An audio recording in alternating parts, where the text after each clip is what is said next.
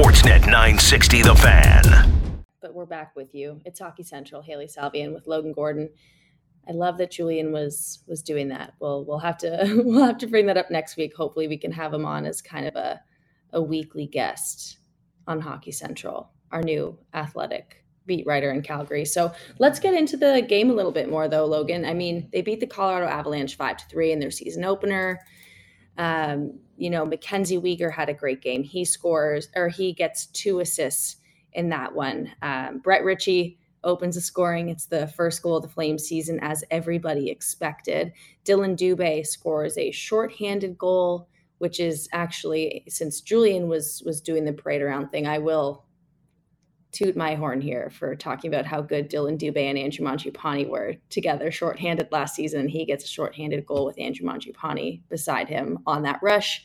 Rasmus Andersson scores his first season. Tyler Toffoli on the power play. Elias Lindholm on the power play that Huberdeau assist on Lindholm's first this season was so impressive. And it took, like, you knew it was nice when you saw it the first time, but I think it took a second watch to really appreciate the speed in which things are happening around Huberdeau and the patience he had to hold on to the puck, hold on to the puck, wait for guys to collapse until the last second, and then have Lindholm wide open right on the doorstep. Like, how many players force a pass into the slot that's not there and get that picked off?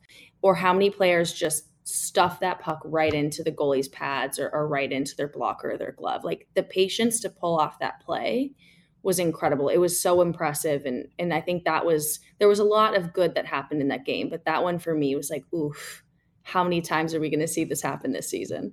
Yeah, I think it was nice for Flames fans because I think at five on five, that line maybe wasn't as impressive as the Kadri, Dubé, Mangiapane line, but on the power mm-hmm. play, especially to start the third period, you started to see okay, this is some of the things that these guys can do. And I mean, Jonathan's just he's so incredibly talented, Hailey, and I like the way that you broke it down because watching it in person from the press box last night, it just seems like a bang bang play, but it's not like that. It's it's four or five seconds that you really can't process from that high and that far away. Even if you were up close, defenseman flying around you, you're right. I think most guys probably just try to put the puck on net, but he has the the wherewithal around him, the sense to just take an extra second, find the guy, and it's an easy finish for Elias Lindholm. I think Flames fans have got to be extremely excited that uh, the guy with that kind of talent is around and running things on the power play. I think it was just one of those signs of things to come for Jonathan Huberdeau.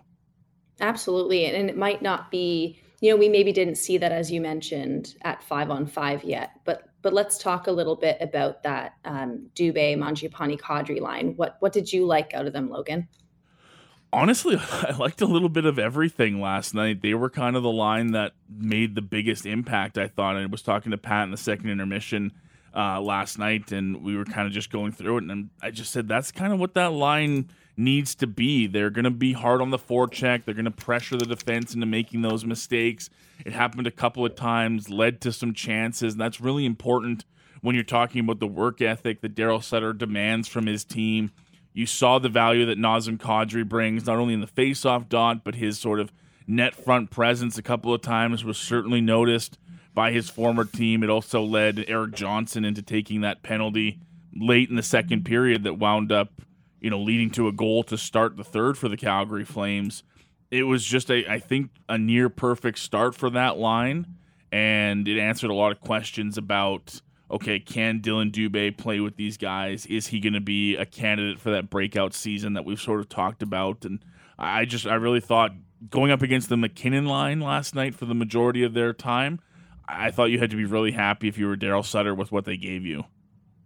Absolutely. And I think this was something we we discussed and, and we can get into it a little bit more too. But what I really like about that trio of players and is that they're they're skilled in the offensive zone, but they can also be really good on the forecheck and they're smart defensively and they have the speed to transition from defense to offense and not just make that transition and get into the offensive zone, but they have the ability and the skill set to finish off those plays.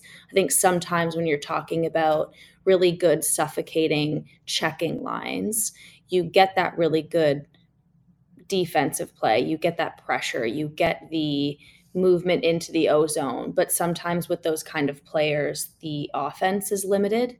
Uh, you think of somebody like Zach Aston Reese, who who talks about you know his goal scoring. It's not where he wants it to be, or or you look at guys, you know Evan Rod- Evan Rodrigues, excuse me, isn't a great example because he he had a bit of a breakout season last year. But you've got some of those guys. I'm, I'm thinking of the Pittsburgh Penguins, I guess, right now. but you have some of those guys who've always been really good two way defensive forwards, and sometimes they can lack when it comes to the finish. And I think with the trio of Dubé, Mangiapane, and Kadri, they've kind of got that mix of everything. They can be really good in the D zone, they can be good in the O zone, they can finish. They're not going to you know they're maybe not going to make the turnover that loses you the game. Um, they've kind of got everything there. It's really early. It's it's been one game. I don't want to I don't want to make these crazy takes here, but I really liked what I saw from that line too. Uh, the the Trevor Lewis, Michael Backlund, Blake Coleman line, you know they were they were pretty good last night too at five on five. Their shot share was pretty good. Um, you know they were on the they were on the ice for a goal against, which you don't love but it was against a Colorado Avalanche. Um, but they that that line seems interesting. I think that's where you have this this trick where you know you're missing that top nine winger that you have to put Trevor Lewis up into that space instead of on the third line. So I think that's probably the one hole that you're looking at of like, okay, who can we get to play that role? But it's one game, they won. I don't really want to get into the nitpicky of the Calgary Flames roster. I think everyone's feeling good today after after that game, so we can table that for for another time. Yeah, I, I think it's a good point. I think it's one that we kind of talked about after training camp was okay, if you're going to move Dillon Dubé up the lineup, it probably leaves you with I don't even want to say a less than ideal because I'm actually a big Trevor Lewis guy. I think he does a lot oh, of the. so am I. The oh, right. so am I. Yeah. I will defend him. yeah, we, we, stand Trevor Lewis here.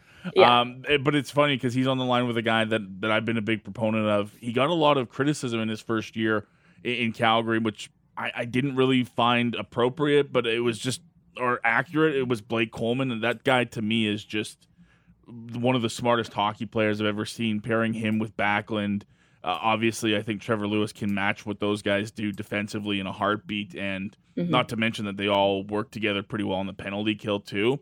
I, I think for now, at least, maybe you're not going to see the offensive push from that line that you would like Hailey, but in a pinch, if that line got stuck out there last night against MacKinnon, or they happen to get stuck out against McDavid on Saturday night, I don't think it's the worst thing for your team. I think you're still mm-hmm. looking at a line that's going to remain if not above, uh, you know, right at water level, above water level when it comes to their five on five play. And I think that's still really important when you're trying to roll lines like Darryl Sutter does. Absolutely, and that's the the one thing that we hear from Darryl Sutter a lot too. And he'll, you know, he will say that to me all the time. It's not always about goal scoring. So sure, I can say, yeah, maybe they have a hole in that wing spot. And again, I, I like what Trevor Lewis brings to the table. I think he is you know a good piece of this Flames roster. I mean, he's he's cheap, he's effective, he can PK, he's he's reliable at five on five. I mean, he scored a couple big goals in the playoffs last year too, when some of the offense dried up. So that's not to to be overly critical about what Trevor Lewis brings to the table, but as Darryl Sutter says a lot, it's not all about goals. Sure, you need offense, you need goal scoring, but you also need lines and guys on your team who can be good defensively and who can back check, who can throw hits, who can bring different things to the table. And I think you've got a line that that does that in the third in the third line in Calgary. Um, you mentioned rolling lines. When you look at the five on five time on ice last night, everything looks pretty even. Uh, the Huberdeau Lindholm Toffoli line played 854 at five on five. That Kadri line played 852. The fourth line played 822, and that third line with Coleman, Backlund, and Lewis played 742. So everyone's pretty close, you know, just over a minute between each line playing with each other.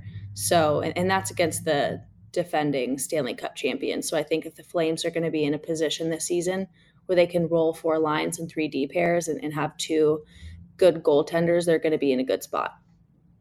Yeah, it was interesting to see the the fourth line. Obviously, they got that goal to start things off. It was a great rush by Mackenzie Weegar that led to that Brett Ritchie goal to start things off for the Calgary Flames. But I, you know what? Pat's been big on on Kevin Rooney all preseason long, and I think last night was a good example for Flames fans as to the kind of two way player that he is and why the Flames valued him so much, even in a fourth line role, going back to the start of free agency. And honestly, if that's the kind of effort that you're going to get from your fourth line most nights, Hales, I think you're going to be pretty happy. Now, obviously, being at home and getting to work the the matchups with last change is always important to that, and it's sure. n- not quite as easy on the road when people will try to take advantage of it. But you know, for night one, for them to actually finish, like you said, with more five on five time on ice than the third line, who we just talked about as having all this trust in all situations in the game, that's pretty good for this team. And I think Darryl Sutter is a guy that values being able to not lean on one line specifically or one D pairing specifically. If he could even out his playing time between all four lines and all three D pairings, I'm pretty sure he would. It's just the game script and the way things go don't always work that way. For night one, you're right. Against Colorado, I, I think all things considered, you're going to walk away with that pretty happy. I'll admit I was pretty critical of the Kevin Rooney signing. I think at the time I just I didn't understand why the team signed a player who's never made more than $8,000 on an NHL deal or played a full 82 game season before was signed to a 2-year 1.3 million dollar deal. I will say, like I'm, I'm sure he's someone who's going to benefit for playing for Darryl Sutter. He's going to be given a role. He's going to be good in it. Um, I just questioned at the time, you know, 1.3 million dollars for a depth player again who's never had a full NHL season or made more than around league minimum. Didn't really get it. Didn't love it, but I will be happy to be proven wrong because it was a good debut for Kevin Rooney. And I'm sure everybody wants to listen to Pat on that one. So I would never, I would never go against what Pat Steinberg, host of Flames Talk, has to say. Um, so the Calgary Flames can be playing against the Edmonton Oilers, first Battle of Alberta the season on Saturday. How are you feeling? Send us a, a text on 96960 if you're excited for the first Battle of Alberta. There's not going to be enough of them this year. The, the league needs to find a middle ground between having like the 10 that they did in the bubble and having like three Battle of Albertas. We, we need a sweet spot. Let us know. How many do you want? But Logan, what are you what are you expecting? Calgary, Edmonton, first face off of the season coming up on Saturday. I'm really excited for Saturday. I think this is going to be. First of all, I'm, I'm, with you. It's incredibly disappointing that we only get three of these coming off of the first playoff series between these two in a very long time. But I, I think there's a lot to this. The Oilers will be feeling good after that night one win against Vancouver for them. Calgary's obviously going to have the revenge narrative and are going to try to push to, you know, say, hey, look, we're we're better equipped to to play you guys now with our new stars, and they'll want to make an impression. But uh, this is an interesting one because I think the Flames. We talked about this earlier in the week. Have two pretty big tests, all all things considered, to start the year. Colorado last night, and then Edmonton uh, on Saturday those are two teams that I would expect are still going to be in the consideration for playoff spots and are going to have to be a team that you want to beat down the stretch. So for the Flames to potentially start the year off with a win against Colorado and then one against Edmonton, I, I think would be huge for the confidence of this group. Absolutely. We just got we just got a text in on the on the line here 960 960 should be minimum 5 games yeah, I don't get the, the Edmonton three. Oilers and Calgary. That doesn't Flames. make any sense to me. Having five or having, no, having less than three. five? Oh, yeah. I mean, it's not enough. Ten's too much. I think it gets watered down. When when they had the North Division, they played against each other ten times. It yeah. was by the end, you're like, oh god, another another Oilers game. Yeah. But having three, and you've got to wait until what the second round of the playoffs probably to see them again. It's not enough. No, especially when it ends me. in like December. Like, wouldn't you want to have, I don't know, early April Battle of Alberta on a Saturday night? To me, that seems like a a match made in heaven. I mean, hey, maybe maybe it makes us grow fonder for a playoff series if they see each other again, but I don't know. Three just doesn't seem like enough to me. I I know they play against you know every team in the league and they got to fit those in, but I think you can definitely squeeze more than three Battle of Albertas in. Absolutely. Another text on the line. Again, if you want to chat with us, it's Hockey Central, Hailey Salvian, Logan Gordon with you. Uh, one response, and again, sorry, that's 960, 960. One response is what bothers me about the Battle of Alberta is the Flames are by far the better team, but having McDavid makes them the favorite every time. Very frustrating as a Flames fan. I've got to agree. I mean, I won't say I, it's frustrating as a fan because I'm, I'm not in that space, but I've got to say I agree when it comes to that kind of analysis. And I found myself doing that a lot last season in the playoffs. And even some of the uh, preseason prognostications is I think the Flames are better on paper. I like the Flames lines top to bottom. I like their defense better top to bottom. I like the goaltending better. I think Markstrom is better than Jack Campbell. I like the backup situation. I, I think the Flames have more depth. I like them on paper much better. Um, you know, I was asked in, in a preseason segment on Sportsnet about who's the best team in Alberta.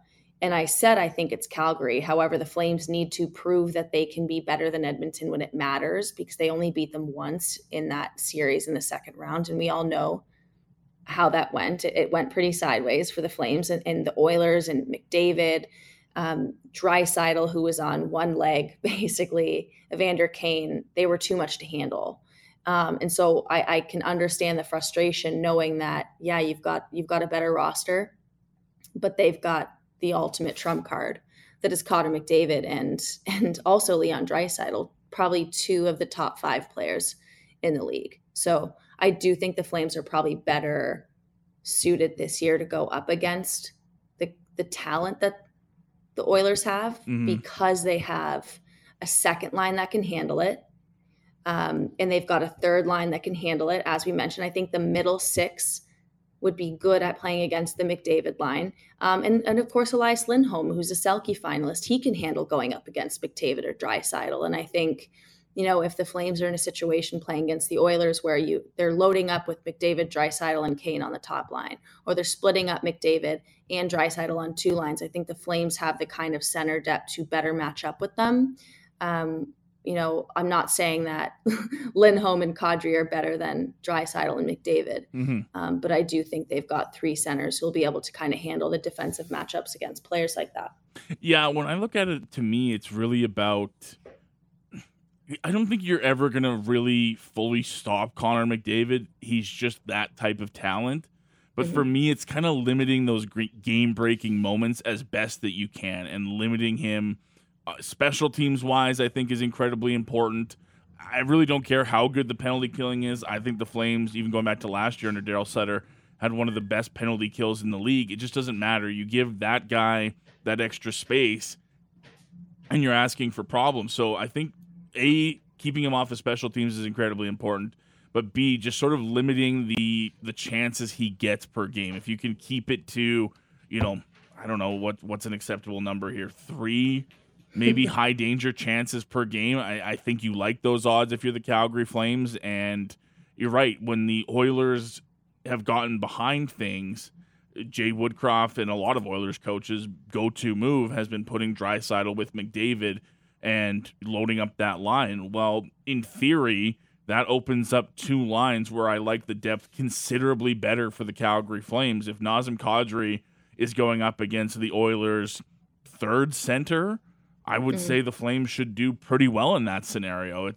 doesn't always work out that way, and it's easier said than done, as many teams have learned, Hailey. And you you watch Connor McDavid, and you sit there and think, oh, it's if it was only that easy to limit him to three chances a game, then uh, mm-hmm. we should be doing pretty good. But I think the approach that the Flames are taking to it, having multiple options uh, that are going to make it more difficult for him on a shift by shift basis, I, I really do think that's the best way to go about it.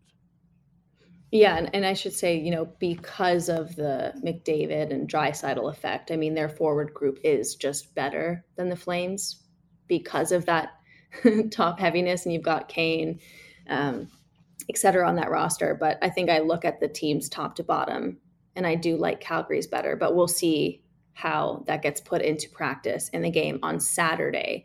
Let's move on to some of the games that did happen on Thursday night before we talk to Sean Gentille later in the show. We'll talk about uh, some of the games that are coming up later tonight on Friday. For example, there is a Battle of Ontario happening Toronto Maple Leafs versus the Ottawa Senators. Brent Burns is playing against the San Jose Sharks for the first time on Friday night as a member of the Carolina Hurricanes. So there's a couple things to look ahead to, but let's finish talking about some of these games that happened last night, Logan. I wanted to start with Pittsburgh, Arizona. Penguins win 6 to 2. Story of their opener was kind of all about the big 3 for the Pittsburgh Penguins. It's their 17th season now as teammates, Sidney Crosby, Evgeny Malkin, and Chris Letang. It's wild, right? 17. And Sidney Crosby's had his 18th with the Penguins. For context, Mario Lemieux played 17. So by the end of this season, Crosby will have passed Lemieux when we're talking about longevity and, and time spent with the Pittsburgh Penguins organization as a player. It's it's wild to think that they've been around this long. And there's one stat that the Penguins PR staff posted the other day.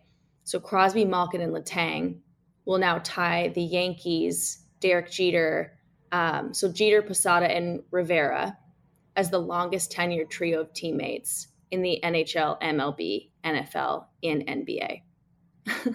that's eh, that's actually insane.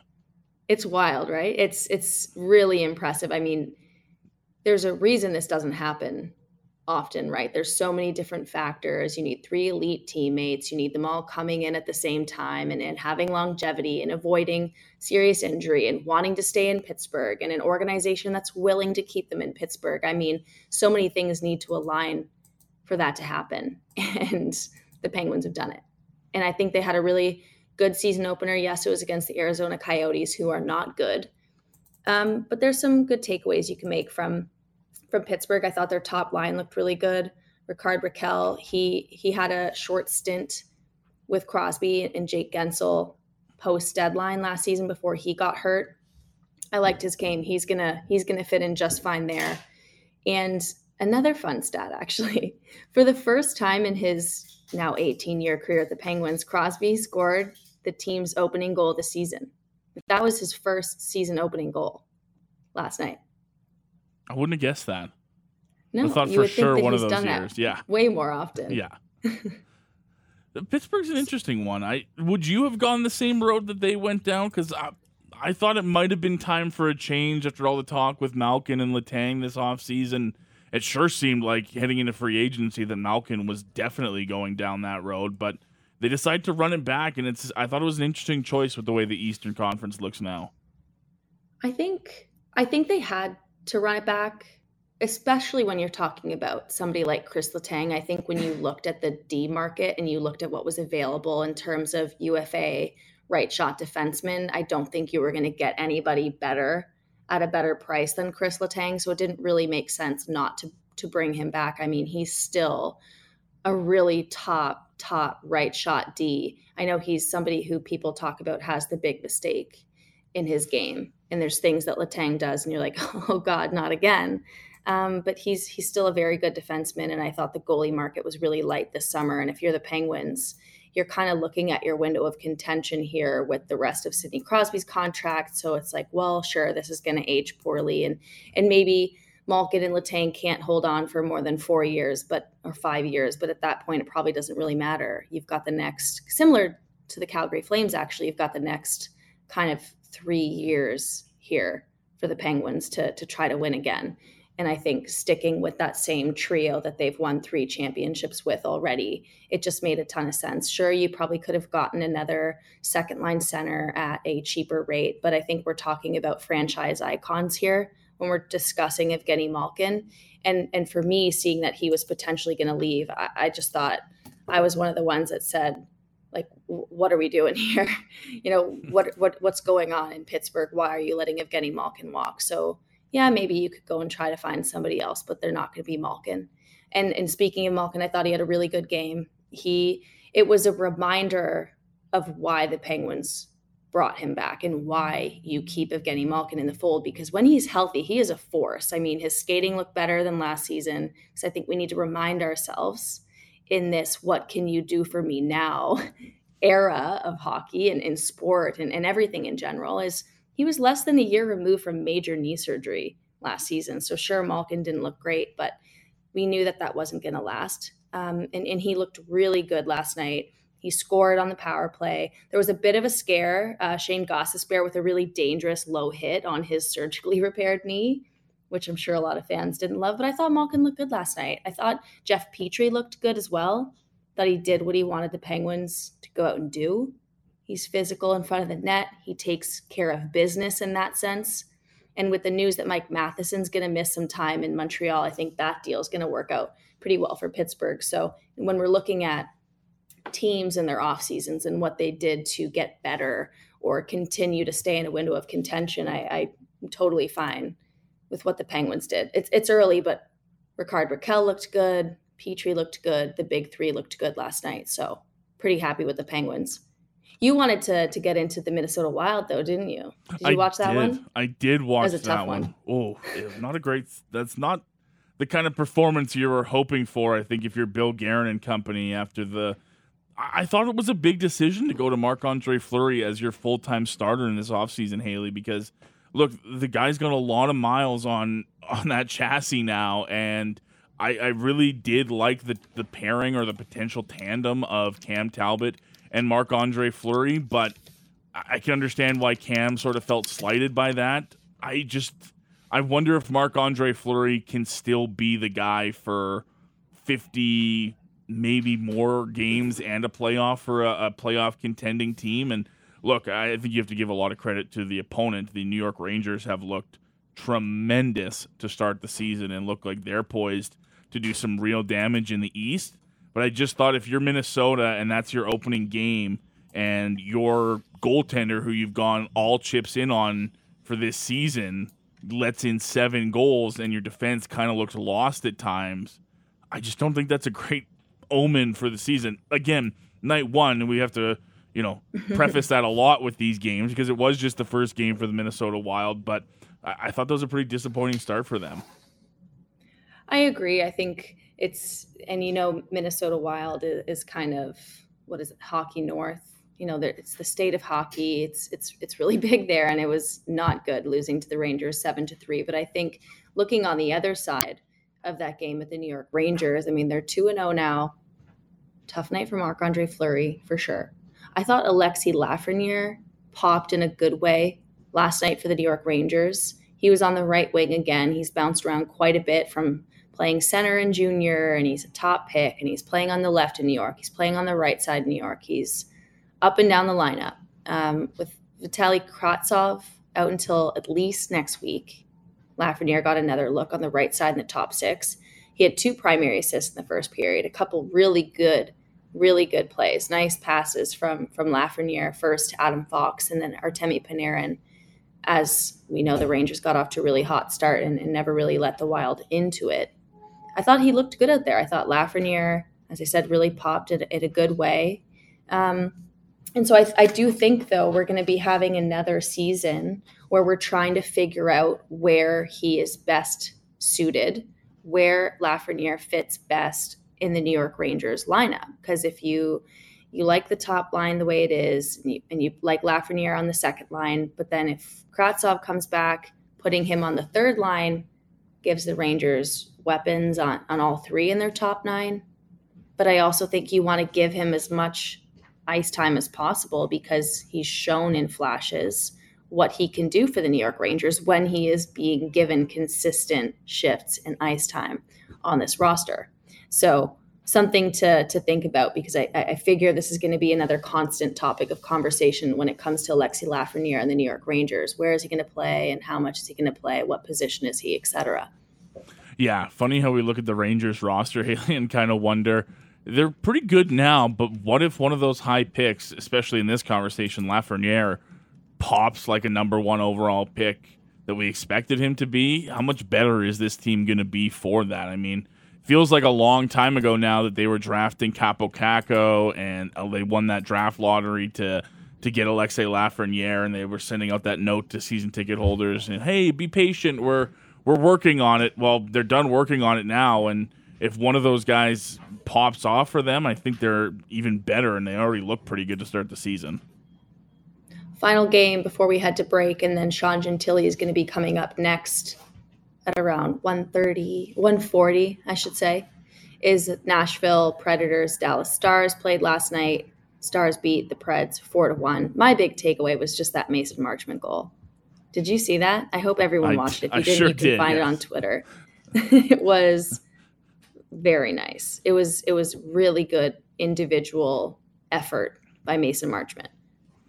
It, Dallas is one of these interesting teams. I, I kind of sneaky liked their offseason, even though it was pretty quiet. I mean, they lose Klingberg, but they go out and get Nils Lundkvist from Ranger the Rangers late in the offseason.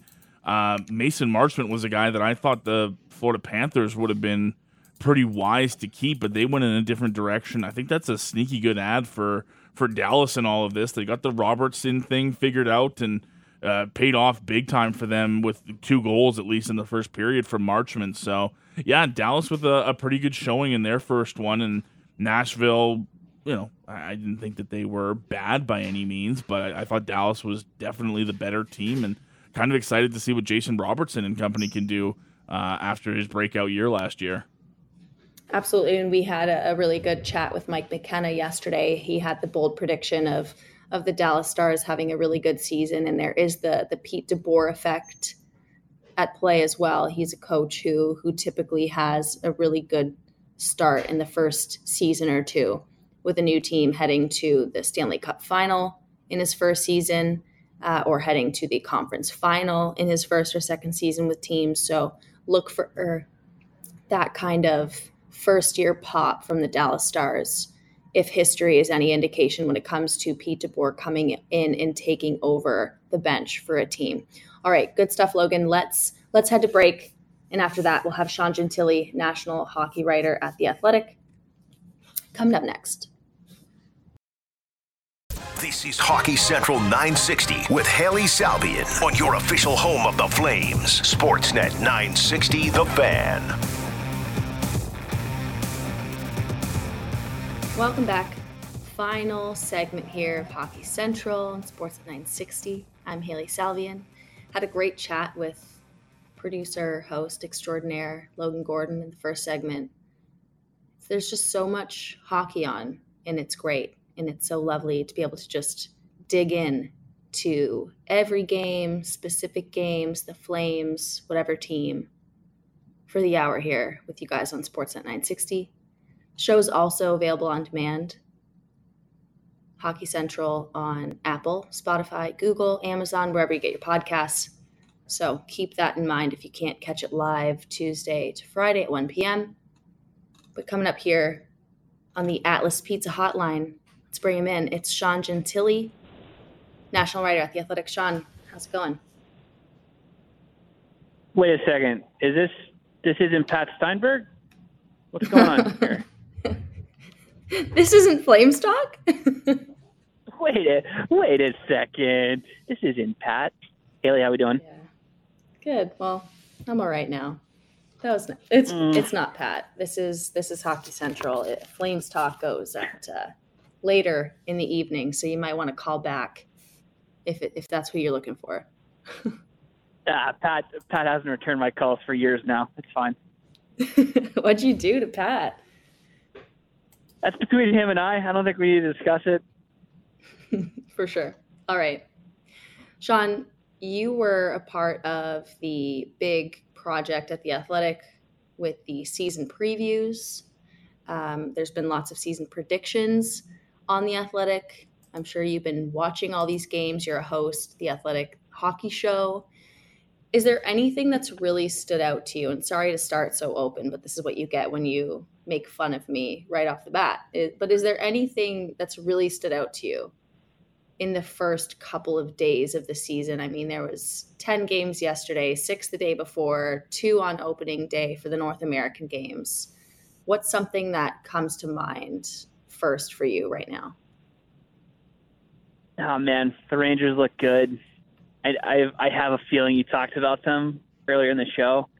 I mean, mm-hmm. that's gonna they're gonna be one of those games that's just watched pretty intensely, you know, or, or intensely all all season long, right? Because of what they did last season, and also because of what a lot of projections, ours at the Athletic included, kind of have happened to them, which is a drop off. They weren't a good five on weren't a good five on five team last year until they added Copp and all those guys at, at the deadline, and now all those guys are gone. So it's a reasonable assumption, you know, that, or it would be, I think, in, in some circumstances, to Medvedev dropping off, right? Because again, great as Igor Shesterkin is, expecting him to be, you know, 940 for another season, and for them to kind of subsist on power play goals alone, I mean, it's not it's not all that feasible. But at the same time, you know, they have a lot of young players. They have a lot a lot of talent up front. If Lafreniere can make the jump and some of those guys can, you know, turn them into a better five on five team, they're going to be terrifying. And I, I think that's kind of what we've seen from them over the over the first, you know, couple games here.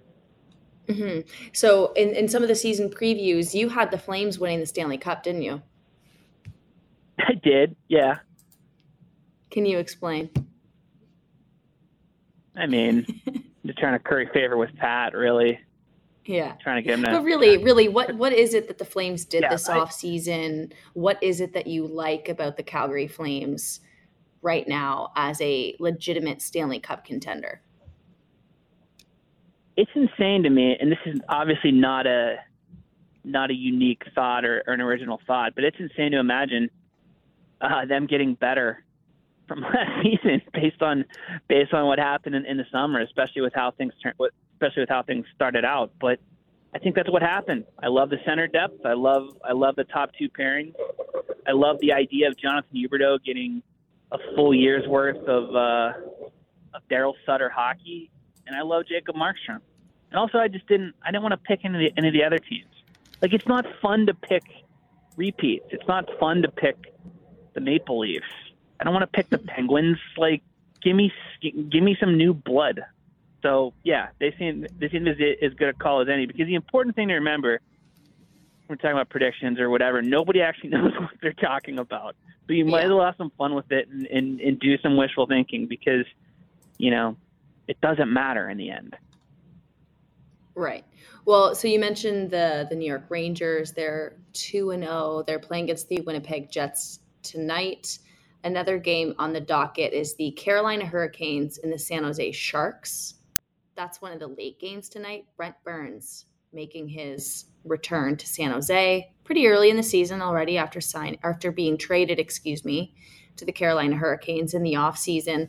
He uh, had a pretty big uh, start for his first game in Carolina, six shots on goal, almost a dozen, I think, Mhm. 12, 13 shot attempts. Like what what is a reasonable expectation for Brent Burns at this point in his career? Man, that's a great question. I, I think you can still expect him, especially on that team too, with you know some of the guys they have up top. Right, you've got you've got Slavin and, you, and you've got Pesce and you've got you know some guys who could eat minutes, which he didn't have, especially the last couple of years in San Jose. It was him and Karlsson sometimes, and then like a whole lot of nothing basically. So Mhm. if they can if they can limit his minutes a little bit, maybe not change his role necessarily, but keep his minutes down a little bit as, as you'd like to see, because he's you know an ancient, elderly, 37 year old man now. Which again, I say this as a 36. I say this as, as a 36 year old. You're not ancient until you're until you're 37. if they can like keep his minutes down, this is gonna we could see a prime Brent Burns year. Like he's a guy who pops on on puck possession teams. Like look at look at what he like people forget I think how good those Sharks teams were because they didn't win a cup. Like and that's just the nature of the thing, right? If you don't mm-hmm. if you don't get it done in the final then you kind of fall by the wayside. That that going back maybe to the start of the century, like for the last 20 the last 22 25 years, that outside of maybe those Canucks teams, those prime Canucks teams with with, with Kesler and, and the Sedins, that's the best team we've seen that hasn't won a cup. Those guys were phenomenal, and in you know they were built in a way that you know the current day Hurricanes kind of are. So I, I see some similarities there. I think Burns is uh, you know he's a he's a workout beast. He keeps himself in great shape.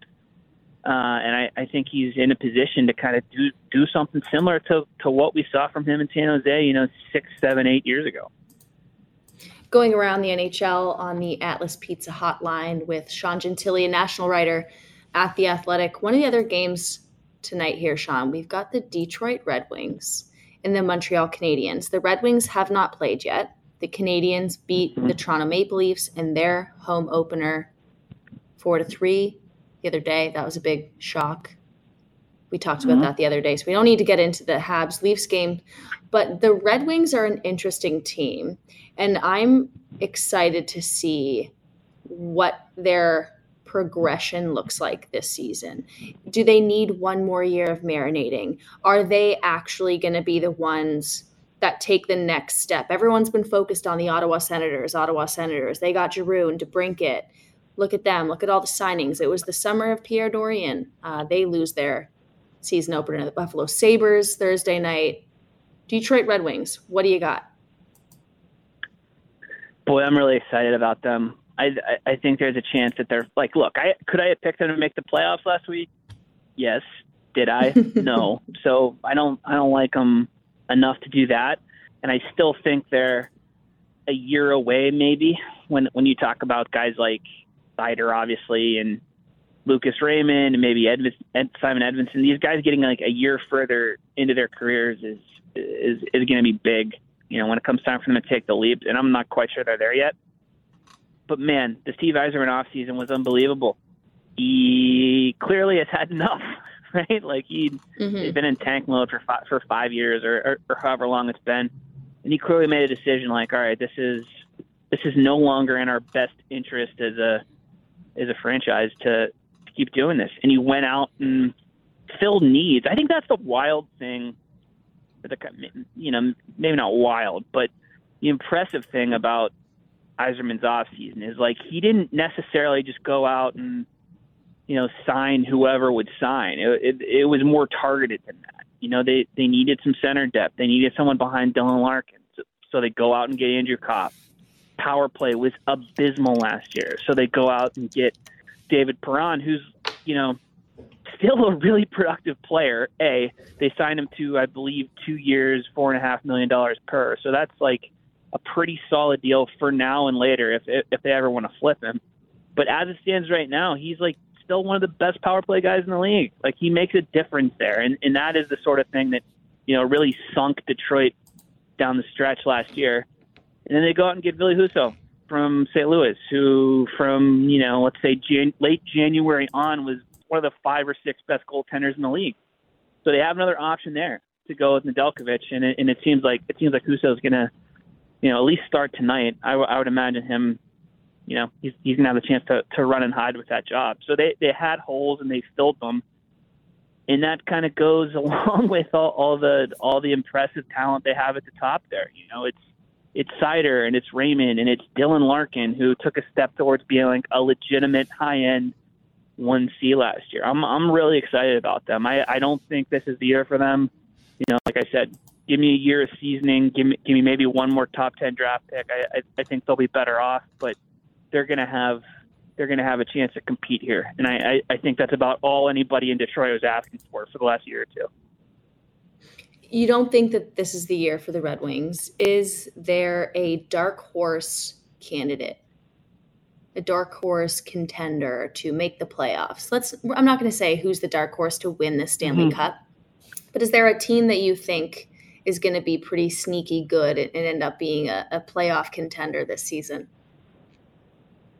Oh my God, my Eastern Conference predictions were were brutal. They were so boring. I went I went with the same eight teams uh, for this season as last, but it's going to be interesting to, to to see who comes out of that who comes out of that Atlantic Division because you you mentioned at the bottom of it. I think that's one of the most interesting stories in the league is the last two playoff spots in the Eastern Conference.